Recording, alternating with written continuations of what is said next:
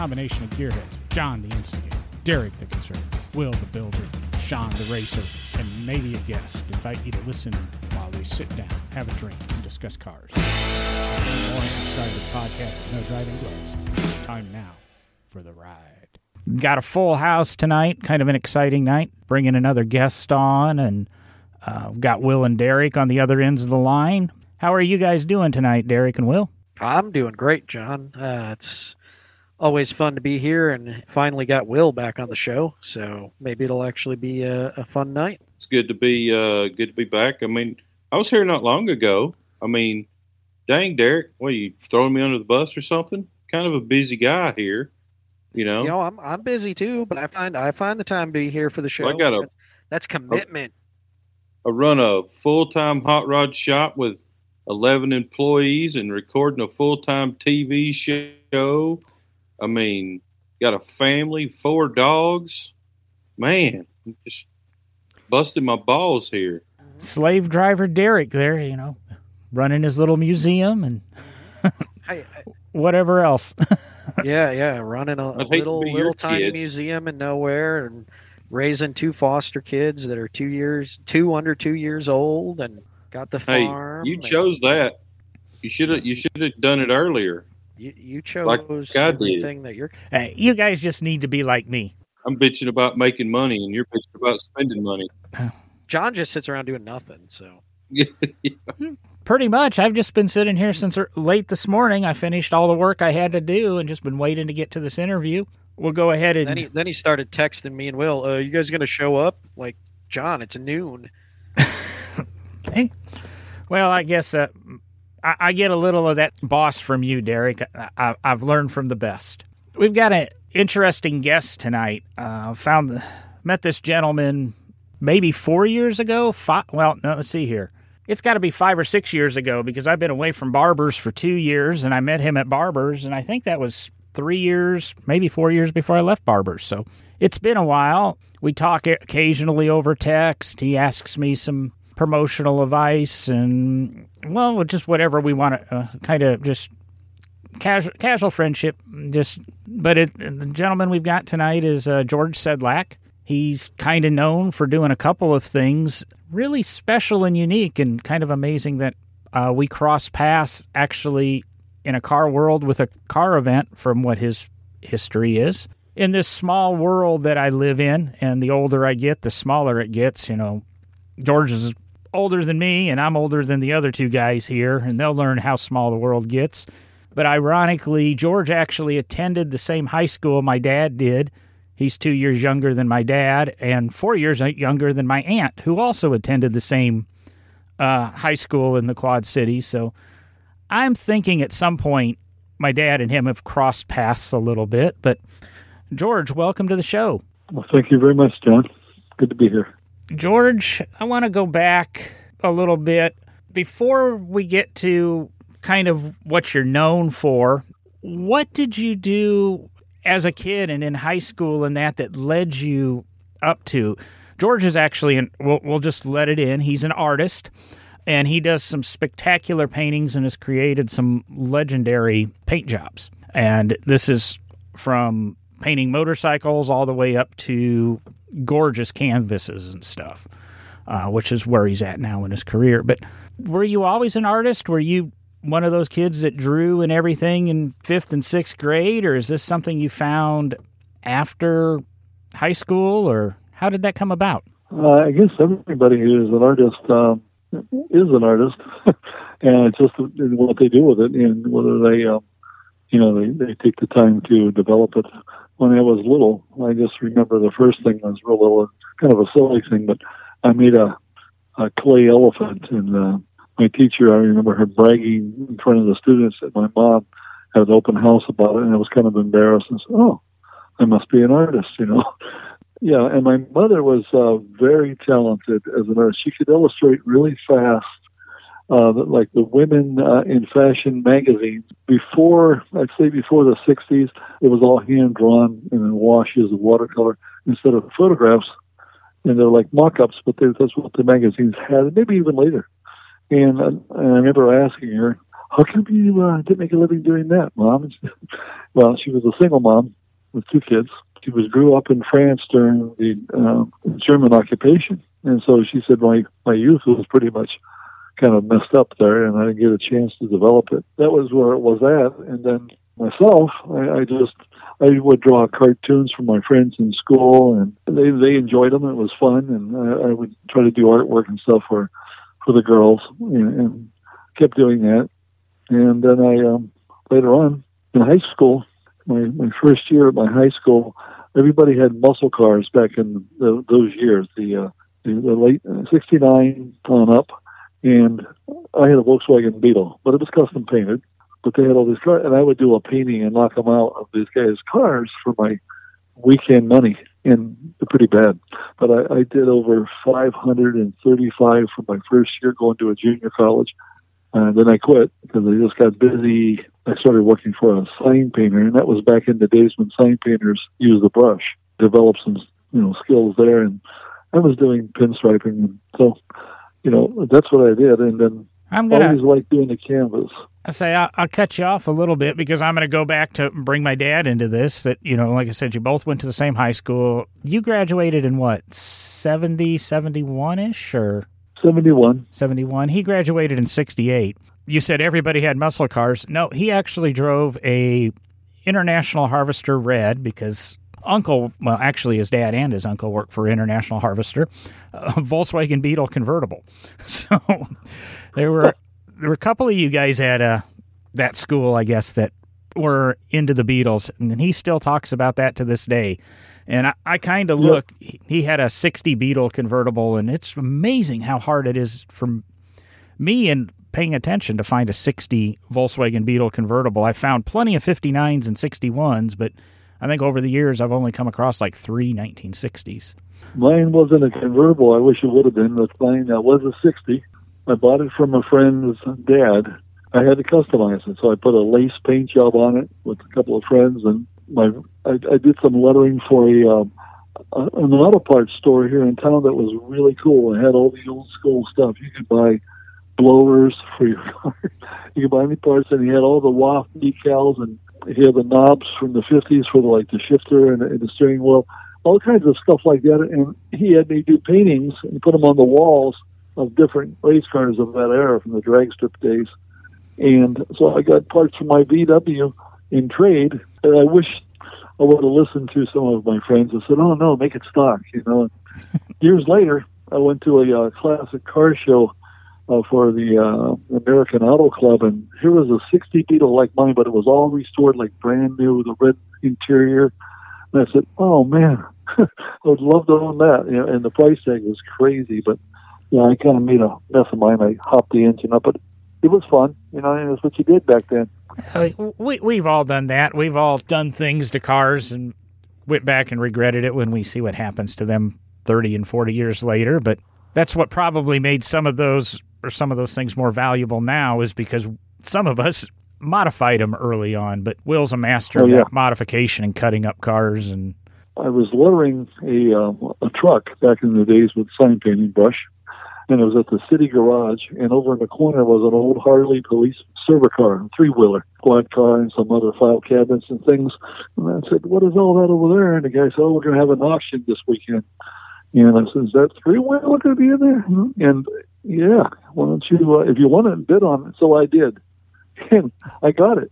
It had all the original stuff. They kept the red lenses on the the two extra lights on there. They had red, they took, but they left the siren on, and I made a chopper out of it. I had one friend tell me to keep it stock, and years later, I was up at the Harley Davidson Museum, and Jim Fricke gave me a tour. Uh, they had the uh, True Evil Day up there, and I was invited up. And he gave me a tour, and I saw them um, restoring one Harley three-wheeler police bike from the Milwaukee Police. And I said, I had one just like that, you know. And I made a chopper out of it. And he laughed. He said, Yeah, that's why we have so much trouble restoring these because, like you said, you know, people chop them and and the parts are different. I mean, they're, they're missing. And, and today I wish I would have kept it. I was going to say the the Barber Museum has one of those too. They have a couple of the Harley Servi-Car type things. Finding p- parts for those police bikes, it's really impossible because a lot of them just got destroyed or stripped when they were sold, and And a lot of the hot rodders took the um, the box, the steel box on the back, and made it a trailer, like a cooler and stuff for put behind their hot rod. well, was Yeah, that I see those. was that Servi-Car your first motorcycle, or how did you get into the uh, the the motorcycle world? Oh, I had a Honda 90 that I went worked for the sign painter, and I, I had that to get back and forth, you know, you know on a nice day. And then I, uh, I yeah, the three wheeler was my first one. And I'll tell you a funny story. I, I, I was riding my Honda 90, and I had a raincoat that looked like Arte Johnson from Laugh-In. Remember that? 100 years ago? You're probably not old enough. Uh, And, just uh, barely. It was a, a fisherman's raincoat from you know the big hat, and I'm at an intersection on this little Honda, and these kids go by at the light there, and I'm standing there, and it's drizzling, and they're laughing at me. They're at my bike and stuff. The next day was gorgeous. It was Friday, and my boss said, "Hey, we're gonna have a short day," and so I just took my three wheel chopper, and it had uh, 12 inch slick, 10 inch slicks, I'm sorry, and it had Cragar mags, they slicks, and it had a front end stuck way out, or chrome, you know, extend the front end, and uh, it was candy apple, and it was just completely custom. And I'm sitting there, and it's made a lot of noise with straight pipes. And same kid saw me at the intersection, and go, "Oh, how cool is that?" And I said, "Come here. You remember that guy with that little bike you last time last, yesterday?" You, yeah, he goes, "That was me, you little punk. Get away from you know." And from then on, they would wave at me no matter what I rode, you know. But three wheeler was my first one, and then um, I, uh, I helped the guy drywall a garage, and there was a bike in there, and it was a small frame and a tire. And I asked him what kind of bicycle that was in the garage. He goes, "No, it's a motorcycle. It's a Harley." And I argued with them. I thought I knew what I was talking about. Goes, "No, it's called a Harley Electric." And later it was called a Hummer. It was uh, 1948, and uh, I got it from him, and it didn't have all the parts, and and it led into uh, me meeting somebody very famous because I had to go find parts, and I was told to go to Reiman's Harley Davidson, 60 miles away. I was going to ask you about uh, Roger Reiman because he was in, I'm going to say, Kewanee, Illinois. And here we go with me and interjecting myself into a story. My mother grew up just outside of Kewanee, Illinois, in a little town called Annawan. and Okay. so, yeah, so you know Annawan, you know Kewanee to me is always basically the same place. And then I was going they share the same police car. to, I was going to ask how how you came across meeting Roger, but that's obviously it. tell everybody I was a real mouthy kid back then. And I, you know, once in a while I'd get sucker punched, and I'd wonder why that guy hit me. You know, my friends, I can't believe you said that to him. You know, and, and sometimes slap, you know, from girls because I just say whatever. Well, I went there looking for Hank and that was Roger's dad because I heard that he was a hill climb champion in the 40s on a Hummer and a 47 knucklehead. And sure enough, he and he had all these old parts and still in the box, and he got so excited. And I went there with like ten guys in a mini in a, in a, in a van. Roger came out and he was talking to a couple of the guys I was with, and one guy's a respected machinist. He made the parts for my bikes, and and Roger worked with him, and he saw me talking to his dad, and here I got this long hair and a Fu Manchu, and I'm in my twenties, and you know, and nobody really gave much attention to his dad at that age. So he kind of liked that. Roger said, "Hey, you," to me and to the, the, the machinist. Says, "You two, come on back with me. I'm busy back here in my room." And so we went back, and he made the other guy stay out front. And Hank, he, he was all excited because he said, "I'll help you with it," you know, and he did. He helped me run wiring and stuff, and he gave me these parts for almost nothing. He couldn't get them anywhere. I didn't know. I go into this room he calls his race room, and he, he at the time he sponsored a young guy, Mike Caves. He was national 28, and he worked on his bikes in there. But there were three bikes, and I was new to this stuff, so I didn't know what an XR was. I, I knew it looked like a Sportster, but it looked different. And um, my mouth did something good. It, it, you know, got me in trouble that day, but it also made something good happen. I was looking at the bike and I, the paint job. Uh, at that time, I was doing like I did on acrylic paintings uh, on canvas using a brush and stuff. I was doing paintings of guys' cars, but one of my friends, uh, his name was Dave Washburn, and uh, he, he was a bike builder and alongside with me, but he was more more into it than me, and I learned from him at that time. He asked me if I could paint the gas tank with the same paint we clear coat. So he had a comic book with the uh, God of Thunder, Thor, and we painted it on there. And he shot it with back in those days it was acrylic lacquer, or the Brits call it cellulose lacquer. It, it just wrinkled right up, and I was bummed, you know. But you know, it was young; I could do a double. He said, "Well." Next day he called and said, "Hey, I'm going to sand this down. Can you do it again? I got an idea of what'll work." And so, yeah, sure. And I did. and he, he put the clear over it. I'll get back to the Roger story in a second. And he um, cleared it real dry, and then he wet sanded after a couple coats. It was like shark skin. And finally, he had built up, and then he wet sand, and then he buffed it out. And I was just amazed, and I'm still amazed when I clear coat artwork on the tank, how that clear makes that color just look so deep. You know, it just it, it's really beautiful.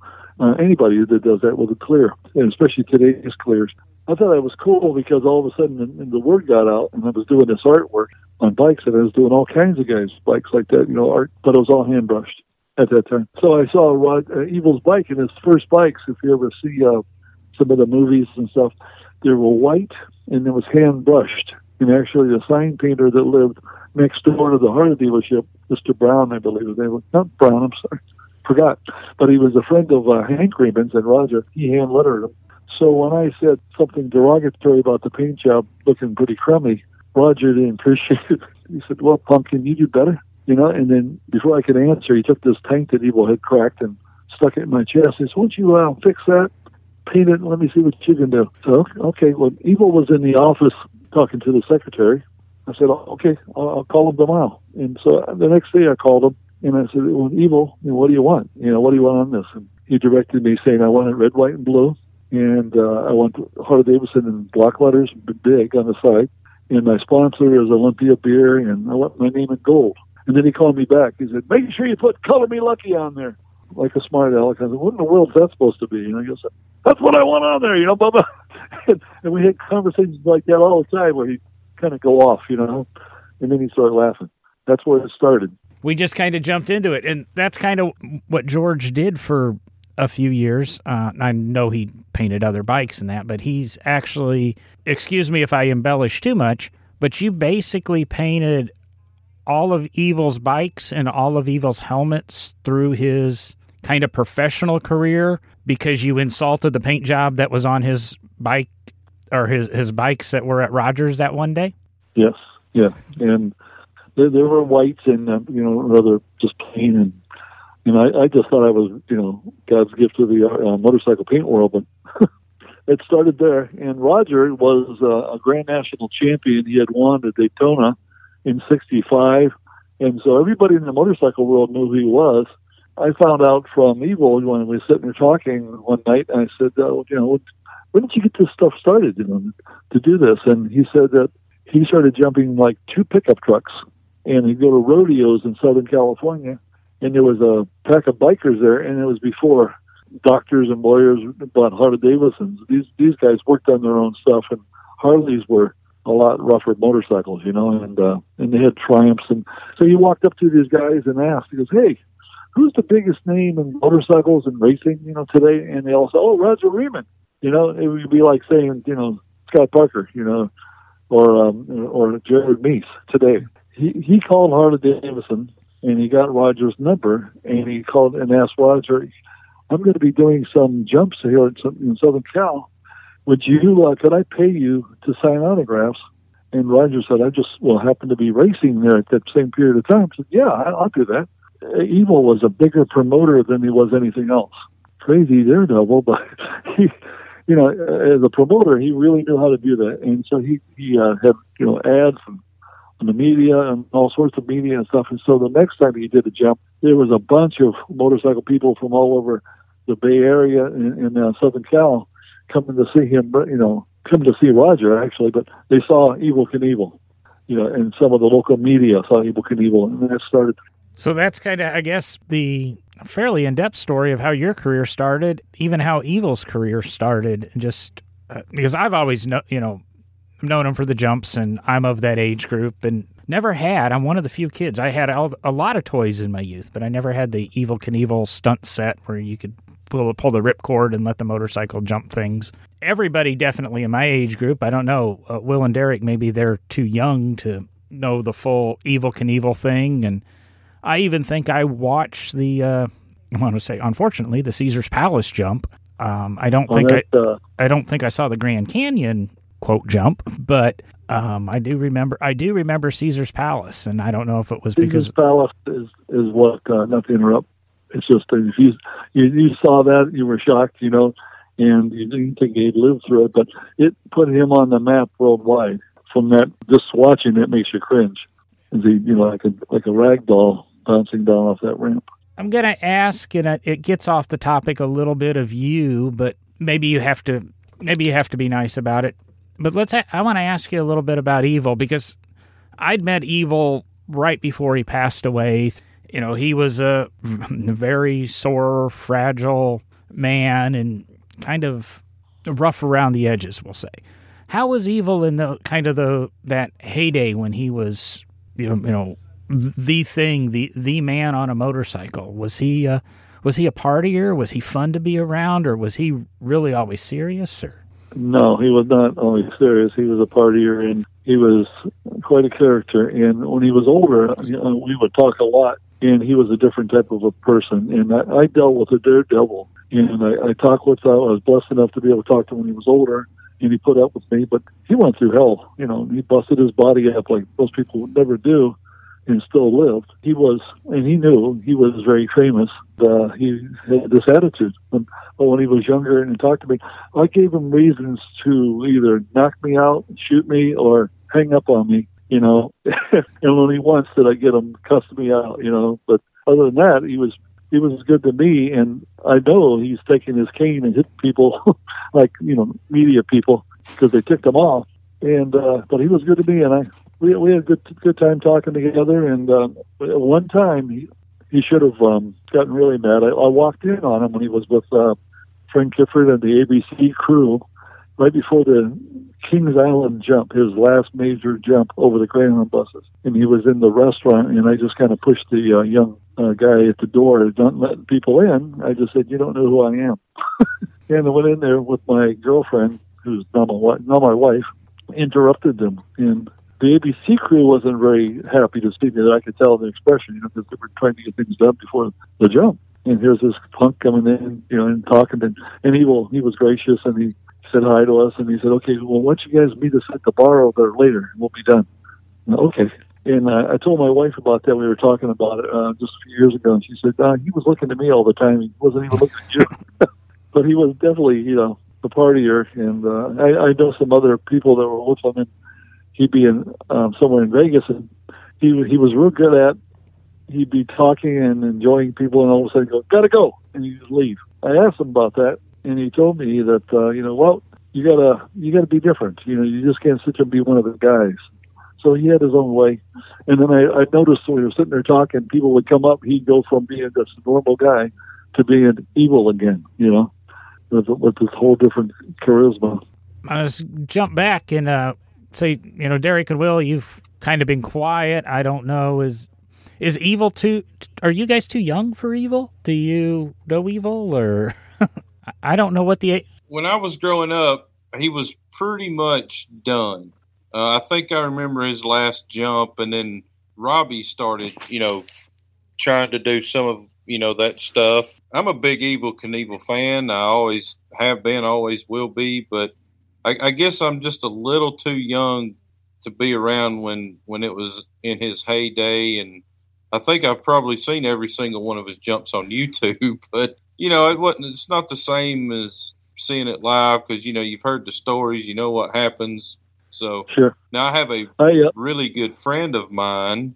I've got a, a really good friend of mine that is uh, crazy about Evel Knievel. Uh, matter of fact, uh, he goes by the Evil Midget. I don't know if you may know him or not. Uh, Mike Cook. Um, Mike Cook. He's uh, used to be a daredevil. daredevil. Yep, Evil Midget. Yeah. Mike Cook. Yeah, Does that name yeah, ring, ring a bell? Uh, yeah, yes, it does. Okay. He's uh he's a he's a dear friend of mine. There are um, a lot of people that I've, I've been blessed to, um, you know, that like your friend Cook, that that are just crazy about Evel Knievel, and they'll they'll send me emails and texts and stuff, and they'll ask questions. And you know, when I have time, you know, I, I make a note to try to get back with them because here's here's the thing. Uh, I had one guy. Yeah, he's he's a banker in Chicago, quite successful, and he was a kid uh, at the jump in the amphitheater in Chicago. He was like eight years old, and Evel jumped, and I was there, and I had my little Richard, which was my that Hummer that uh, Hank Reiman helped me build in the show.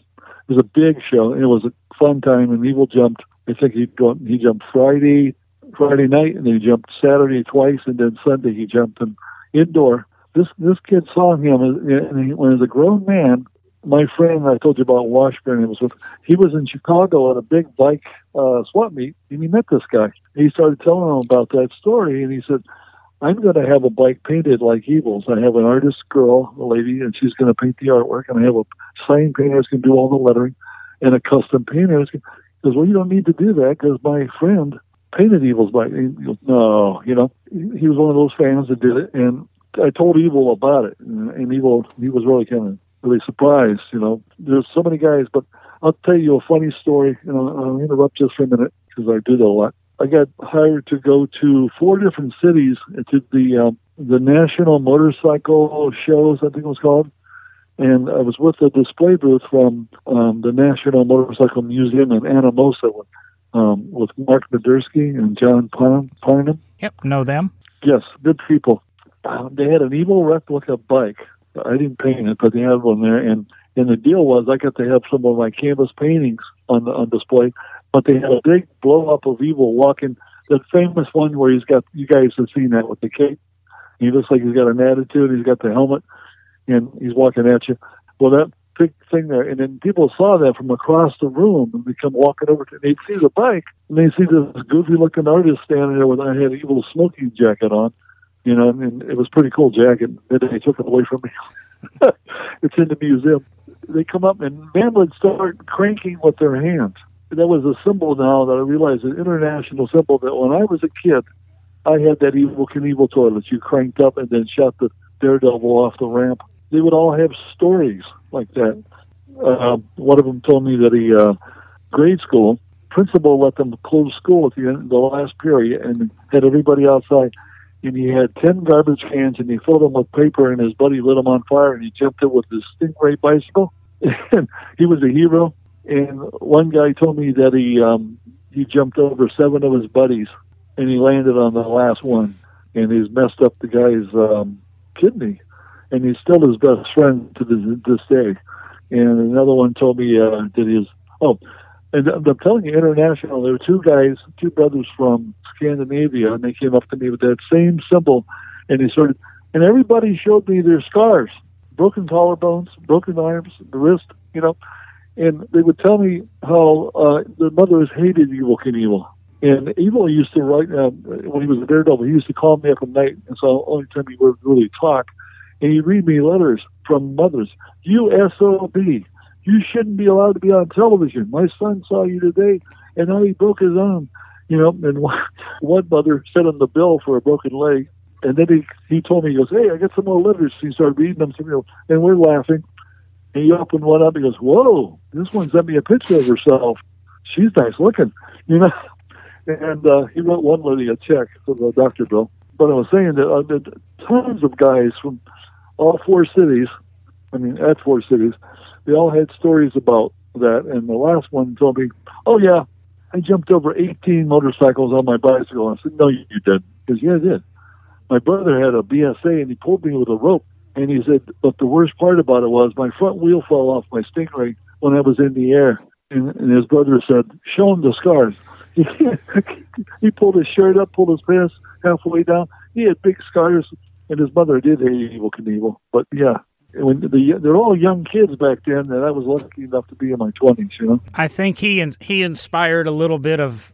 I wasn't that mischievous. Definitely not a BMX guy like today, but I had a a Schwinn Phantom Stingray, and it was it was blue, and you know, of course you get the red, white, and blue from factory Schwinn colors and yeah, I sure. I would try to jump things and do some of that stuff too. So a lot of the reason I am to what I am today is because of television, and I guess even Evel played a little bit of part in that. And but you you guys, the um, just were talking about when you were young and Evel was almost finished in his career, and you saw Robbie. You know, Robbie was pretty amazing as a, as a daredevil, and very talented. You know, and but he had a different kind of bike. You know, Say Robbie's bikes had suspensions and things like that. It's kind of like when Travis Pastrana does things today. You know, the bikes are completely different and engineered completely different. You know, they, they weren't weren't the uh, kind of things Evel rode.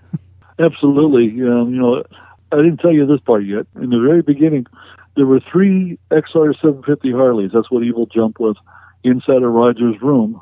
He was changing them over and putting the new aluminum engines in them. I said, "What are you going to do with the other ones?" You know, and I made a deal, and I got one of them.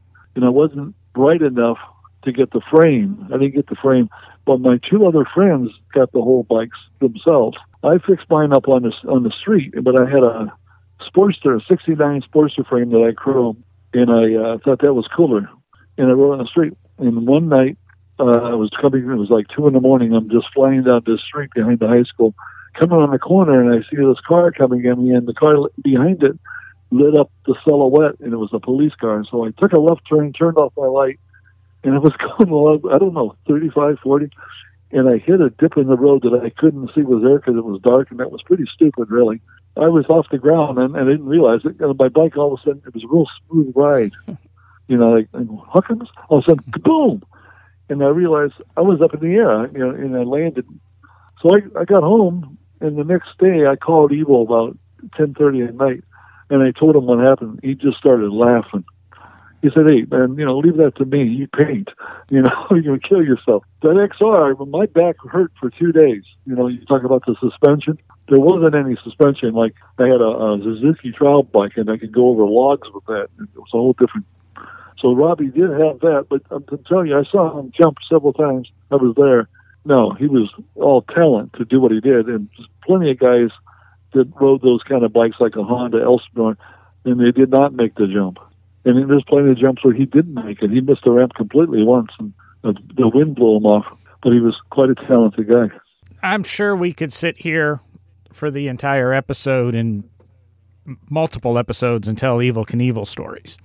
But George, yourself, yeah. I mean, you you personally, you know, kind of impressed me when I met you. We, you know, like I said early on in this show, that we met at a car event at, at Barber's we seem to hit it off, and we've, like I said, we've had a friendship over the years. Yes. While Evel's kind of your claim to fame, and you, you know, I think you've even told me you're you're kind of aware of it. That we've got to talk about him to get to you. Your art career now and some of the paintings you're doing are amazing, and I kind of want to talk about that. And I know when Derek was researching you, he he commented to me that you know he's got some questions about while you're doing stuff and I'll let Derek answer that because it's all it's been all you and me through the most of this but Derek I would welcome I would I'll, I'll welcome those questions even more so. Now you're doing these canvas paintings and I can't pronounce the G word glickly prints or? You know Jim had Jim Jim, Jim and I we, we had a hard time with it at the beginning. It's French and I believe it means uh, spray and a giclée, giclée, uh, the, the, the, act, the act of spraying. And uh, it's done with a process very much like an inkjet, but a lot more, you know, highly sophisticated and a lot more in the different ink product. That's what it is. And in the old world uh, of the old days of doing art, I'm sure you guys have some pretty nice art prints of cars that were done years ago. You, it was a lithograph where the artist had to pay to have hundreds done and you never really knew if you were going to sell that whole edition or not. And with uh, the giclée, artists can have one done, you know, and it's called an artist proof as well. Have one done, you know, and to see if people like it, you know. And sometimes I, if I don't sell them, I, I give them to some people that I owe some good favors to, and uh, or you want to put them there for people to see it. What I do is uh, acrylic, you know, art, art on canvas, and I've done some large stuff. Like my largest piece is five foot, and it's a, it's a 34 Scout, you know, with a lot of detail. And I have a problem. I, I vacillate between two different styles. I go with a really close detail with, and I use the airbrush with some. I'm not a, total airbrush artist. I'm more of a hand brush, but I started out years ago doing a lot of airbrush. But I use the airbrush, you know, a tool that does effects that look different than I can get with a brush. I try to make it look like you can't tell it's been airbrush. You know, people like that style, but then I do a, another style like I call pretty loose with a lot of color. You know, the, the color that wouldn't actually be there, but it's it's a pretty popular um, look. I enjoy I enjoy doing that too. And one reason is that that style is faster than the detail style. The detail style, uh, we can put many hours into it. Sometimes I want to get something done quicker and move on. you know, you, you get going and you get inspired, and and then all of a sudden, sometimes you got to put it away, put it to side, and work on other stuff, and then go back to it, and you say, oh man, you know, I can't do this. But yeah, that's what I really love doing. I'm doing uh, a lot of a lot of car stuff. I've done some recent motorcycle race things with the Indian racing team, uh, and I have a um, one of my favorite pieces is a Harley. It's a it's a 47 um, knucklehead that I, I have the canvas original, and I have uh, some other ones of older Indians, such as the Indian Wrecking Crew from the 50s with the late Bill Chipman and Bobby Hill, uh, uh, Ernie Beckman. I am amazed and, and just impressed with your work, George. And I don't know, it actually kicked me out for a while and then I, I came back in. So I missed a little bit of what you said, but I was kind of curious what what inspired you to paint some of the the various paintings you've done. I mean, the the Miller at Brickyard, you know, the Cleveland Roadster, and some of these that I'm seeing on your website. I mean, is it just your passion for everything automotive and and the motorcycle racing ones you do? I mean, is it just pure passion and and and I guess I'm I'm kind of leading the witness here, if you will, into a, a, bigger question I have about one of your pieces. Well, the hot rod, the uh, the roadster one, I when I was a kid, I lived in the uh, Bay Area in California, and I was I was a young kid and I didn't drive, but my my neighbors had hot rods and they built hot rods and they were pretty pretty high end, cool hot rods, and it was California, and I get to ride with them, and sometimes they took me to school, you know, and, and the neighbors, my kids uh, would be like jealous, and I just loved. It. I used to like to sit around when they're working on them, and you know, and then as I got older in high school, you know, I didn't have the money to um, to build something like that and have it, but my friends did, and we hung out in garages instead of sitting on a computer all day, you know, and we did that, and we painted, and uh, yeah, and then so for me, I got to paint uh, artwork of what I loved, and then I found these guys in school that liked a painting of their '69 Chevelle and their Dodge Dart and their you know Cobra Mustangs and things like that. And then I'd be watching ABC Wild World of Sports, and I fell in love with a guy named Jim Clark.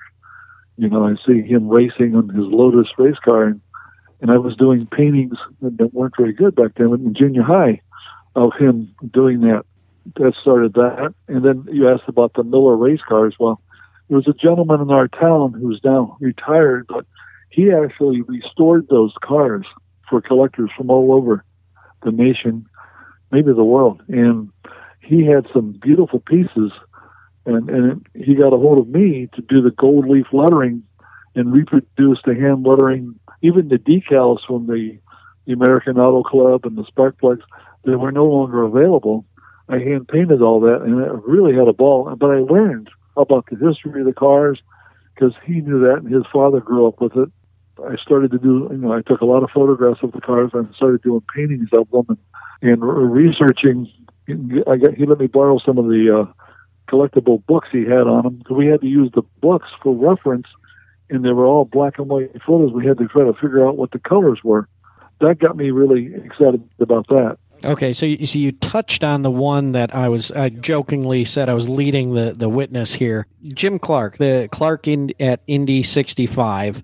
Um, the reason I'm so interested in that, I saw that when doing research uh, is I, I, actually in in my past life and a, previous uh, a part of this museum career I'm in, uh, I worked at Henry Ford Museum, and the very last project I did there as the conservation specialist for the transportation collections was led the project to return Jim Clark's Type 38 Lotus to the track uh, for the Indy anniversaries, and we ran it at the uh, Goodwood Festival of Speed over in England.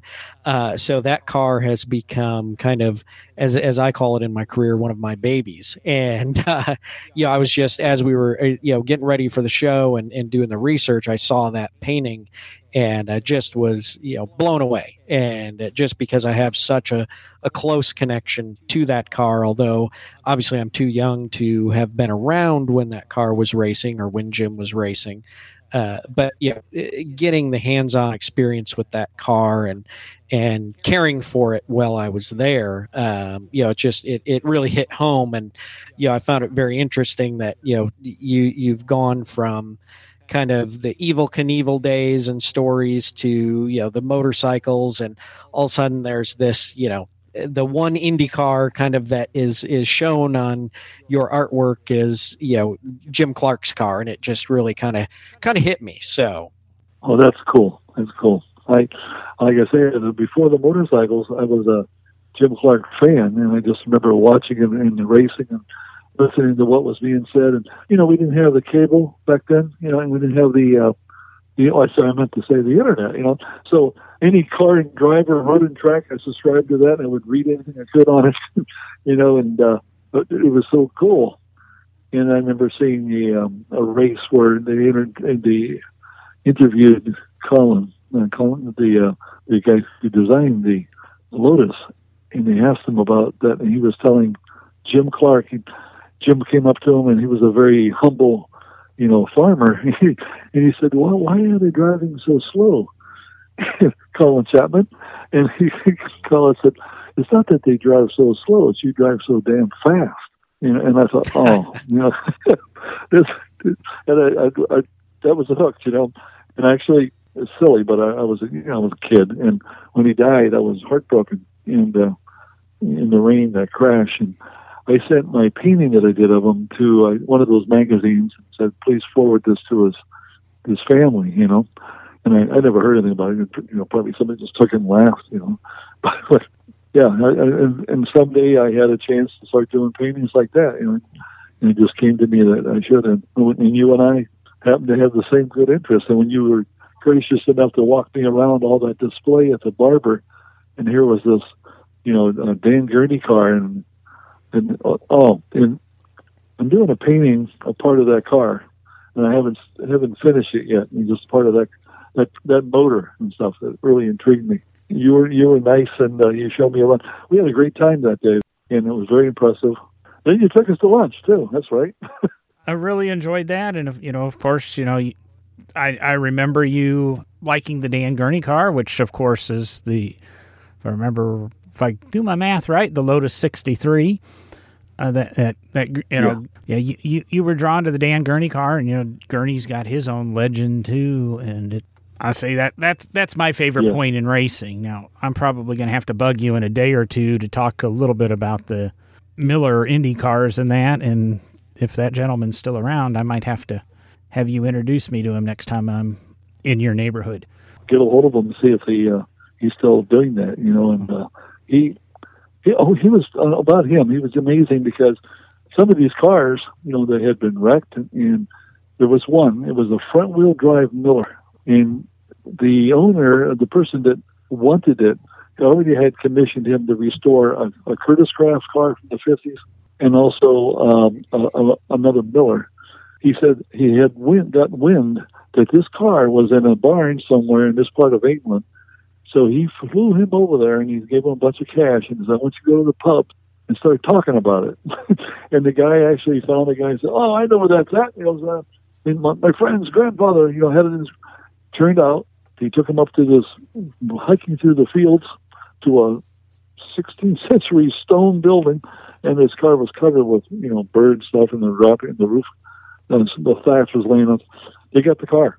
But the guy uh, I'm telling you about, my local guy, he had to make the carburetor, and he made the spindles, and he, he would go to the um, the casting place that would you know cast like even bronzes and things, and he had it all made. You know, in the the one Miller he did, he made the grill. It looks like a knight in shining armor, but he nickel plated everything because that's how they did it back then, and they were just like jewels. These these things. And he he started praising my art and said, you know, you're more of an artist than I am because you're creating this piece of art. This car is just so. When they were beautiful when they were built, but to make them the way he could, and the bodies are aluminum, and he had to make the back end. You know, um, it comes to a point on these great these millers. If you look them up, you'll see what I'm talking about. People listening, he made it all by hand. He didn't use body putty. He, you know, and he shaped it. He shaped the body. So he was a master craftsman, where he not only would put things together, but he would make the parts and he would also form the aluminum or the steel body. And I was blown away by that, you know, and all I was doing was gold leafing. We did argue because he was a cranky guy. He goes, How come there's dust in the clear on this gold leaf? It's because you're in here running that Bridgeport machine while I'm trying to do this. Get out of here. You know? So I kicked him out of his own garage. you know. but that stopped the dust for quite a bit. But yeah, I understand why you're following that. I, I think I was born too late. I wish I would have been born earlier to see that. I think a lot of us, especially those of us that really are into history, especially I'm say Derek and I a little bit, and possibly even Will, the way he does his hot rods and that. I think he might have been like to be like to have been around in the the 50s when they were doing things with SoCal Speed Shop and Moon Eyes and all of that. But I think we, we all oh, yeah. we all want to kind of want to do that pre 10 years 10 years earlier thing just just to be around and maybe that's our parents influence on us or what we realize as adults we could have done if we were adults back when we were 6 and 8 years old and such. Um, but oh yeah.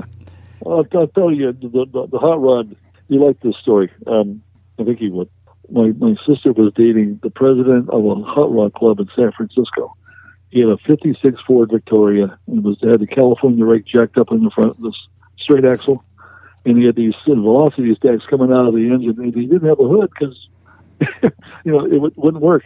But he would come over and pick her up, and then the little bratty brother had to go along. We go to the junkyard, and he would be digging out parts and have me hold it while he took a torch and cut something off another car because you know it wasn't all made you know with a computer like it is today. You just don't go order a part. You had to do it, and it was so cool to be around that as a kid and get to ride, you know, some of his fellow car club guys that were making hot rods. And a lot of these guys had, you know, the big open wheels, you know, roadsters and stuff. It was a, a time, but I was a kid, but it was still my eyes. It was like eye candy, and I was digging it. Just cool stuff. Well, I'm gonna. We, we've had you. You know, I always say about 50 minutes, and we've had you a little over that to, for this conversation today. Do, does Will or Derek, do you have anything else we want to ask George or talk to him about before we kind of close out? Or I mean, I, I, think the only thing I have to say is uh, don't or you know uh, don't be surprised when you see a order come through for one of those Jim Clark paintings because um, I'm probably going to be ordering one. I, I to this day I still collect anything uh, related to the Type 38 and Jim Clark's uh, running at, at, the Indy 500 there in 65, and uh, I have a, a, nice little collection of stuff, and I'm thinking one of those uh, pieces are going to be added to that collection, George. I would love that, and uh, I'd also like to see a photo of your, your collection. I, I, I really enjoy seeing stuff like that. Great. And say uh, Derek brought it up, and I want to want to go there before we definitely you know say our goodbyes and stuff tonight. He's talking about ordering one of your pieces. I'll have to say it's crossed my mind. You and I have had talks about where where we where, where you should put your pieces. For those listening in that, if they want to see some of your artwork and you know possibly order you, your stuff ranges from you, you do prints for I can't remember a couple hundred bucks all the way up to originals for multi thousands of dollars. And I assume you can even be commissioned if any of our listeners go that way. Yes. yes. Where, where do we find you? Where do we see your stuff? Where? Well, my, my website um, would be georgesedlak.com and that's uh, George is typical, and Sedlak is S E D L A K for anybody who's yeah. spelling challenged, yep. like I am sometimes. You, you notice that S E D L A K. Yeah. well, uh, I had that issue. You know, I'm, I'm easy to find. I think on the internet, if you type in Evel Knievel and then my name, uh, it'll, something will pop up and lead you to the. And I'm also on Facebook as George Sedlak Art uh, Studio, and there's a lot of photos of different events like you know when I was with you at uh, Barber, and I, I got the honor of uh, not only doing that, but we set a canvas up on an easel while a race was going on with the crowd, and and just you know we played it like uh, I was doing the painting there. I was painting part of it, but it was fun. I can't re- I can't remember what painting you were doing either. It always I always want to go back to it. It was one of the Jim Clark ones, but I don't know if it was. Or well, you'll have to you'll have to go to the um, Facebook page and look for it. You'll I, I, I guarantee you you'll like it though because it's we talked about it, but you'll like it. But I had a great time there. You were gracious, and you you introduced me to a lot of really cool people. And and Mr. Barber, he really blew me away. He he came over to me and he knew I was like that Dan Gurney car, and he he said, George, come here, and he had you take a photo of me and he he, and I standing in front of the car. I was I was impressed. I would say the the two Georges there, I guess, but. Yeah, Mr. Yeah. Barber's always been that great, courteous guy, and I'm going to say you know, ne- next time you're through the Bowling Green area, you probably should look up Derek too, and he'll he'll probably spend just as much time with you as I did, unless he's actually working and sh- showing around some of the, some of the Corvettes and that that I'm sure had some influence on you back in the you know late '60s in high school. Oh. So You know, I, I worked. Derek, do you, do you remember Eckler Corvette? Oh yes, oh yes, very well. It well. was the seventies. I worked there one summer. The, the Ecklers started out five blocks away from my house now in his garage. Bob Eckler and his, his brother, and then they moved to Milan, another town nearby, and they had a shop there. And all my friends worked there, and I was working for a sign painter, and um, he laid me off during the winter because hand painting signs outside was kind of a slow thing.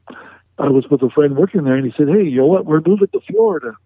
Why don't you come work for us and help us move and spend at least spend the, the whole winter down?" And I did. And I hated fiberglass. You know that stuff itches all over your body. but I learned. I didn't realize Eckler's was out of you know the Quad City area, and I actually lived in Milan for two years when I was one to three years old. so way long time ago. Fond memories. Yeah, Fond memories. and um, and I uh, there was in Chillicothe, Illinois, when I grew up in Peoria. There was an Eckler wide body, and I've always wanted an Eckler wide body sitting at Jerry's Corvettes for years and years and years, and so oh yeah. yeah, I'm gonna say Eckler Eckler Corvettes have something, and I think if I ever go back and get a C three, I really would like to find an Eckler wide body, and eh, it, it, it, there there you go. That's destroying the original originality, and you know how Corvette people are with originality. But um, I, Yeah. Well, but Well, see, I'm, I'm probably one of the weird ones. I kind of like the Eckler. Uh, I don't remember the exact name they gave it, but basically the the slant back or the fast back kind of uh, hatched look rear end they gave them. it, it was one and people did say stuff like that. You know, why are you doing that to a Corvette? Uh, when I was a kid, said, you guys, I'm old, okay? And I remember I had a friend that worked at the Ford dealership. He washed the cars, and every year in September, I'd make sure I go down there and see the new models because young people today would not understand that they changed the models, the bodies drastically. And so across the street was the Chevy dealer. And here was this young guy standing there with his white socks and his blue jeans with his pants cuffed up, you know, and, and combing his hair, and he's he's all excited. And I went over and started talking to him, and here was a red Stingray rolling off the trailer, and it was his, you know, and he gave me a ride in it, you know, and he he didn't live very far from me, but I was just drooling over that car, you know, back in those days, you know, it's cool stuff. And I talk too much, you know that? like I say, we could we could talk forever, and now that we would slide over to Eckler's, I could talk for a while, and I'm sure Derek would have some interjections with Eckler's and Greenwood and all those guys. But we'll go ahead and maybe save that for another time. and uh, Sure. next time I'm up there visiting my grandmother and that, I might try to reach out to you, George, and at least swing by and say hi. Or um, I'm not sure. Not sure the next time I'm going to make a motorcycle event since I'm not with barbers, but you know maybe hit the Blackhawk swap meet, which I know you go to, or whatever that's called over there uh, in the Quad City. Same thing. So Yeah, and I, uh, I, I remember that was the last time we saw each other. I think it? that was probably the last time I saw each other, which has been I'm sorry, you guys, that I talk so much and you- guys didn't get a word in edgewise or hardly, Well, you know. our listeners get That that's what Yeah, makes a good our show. Our listeners get to listen to us every week. We can get on here and babble anytime. And that's why when I do an interview, I kind of let people roll with it because, you know, they might get a little, you, you might not. I, I get, what do I want to say?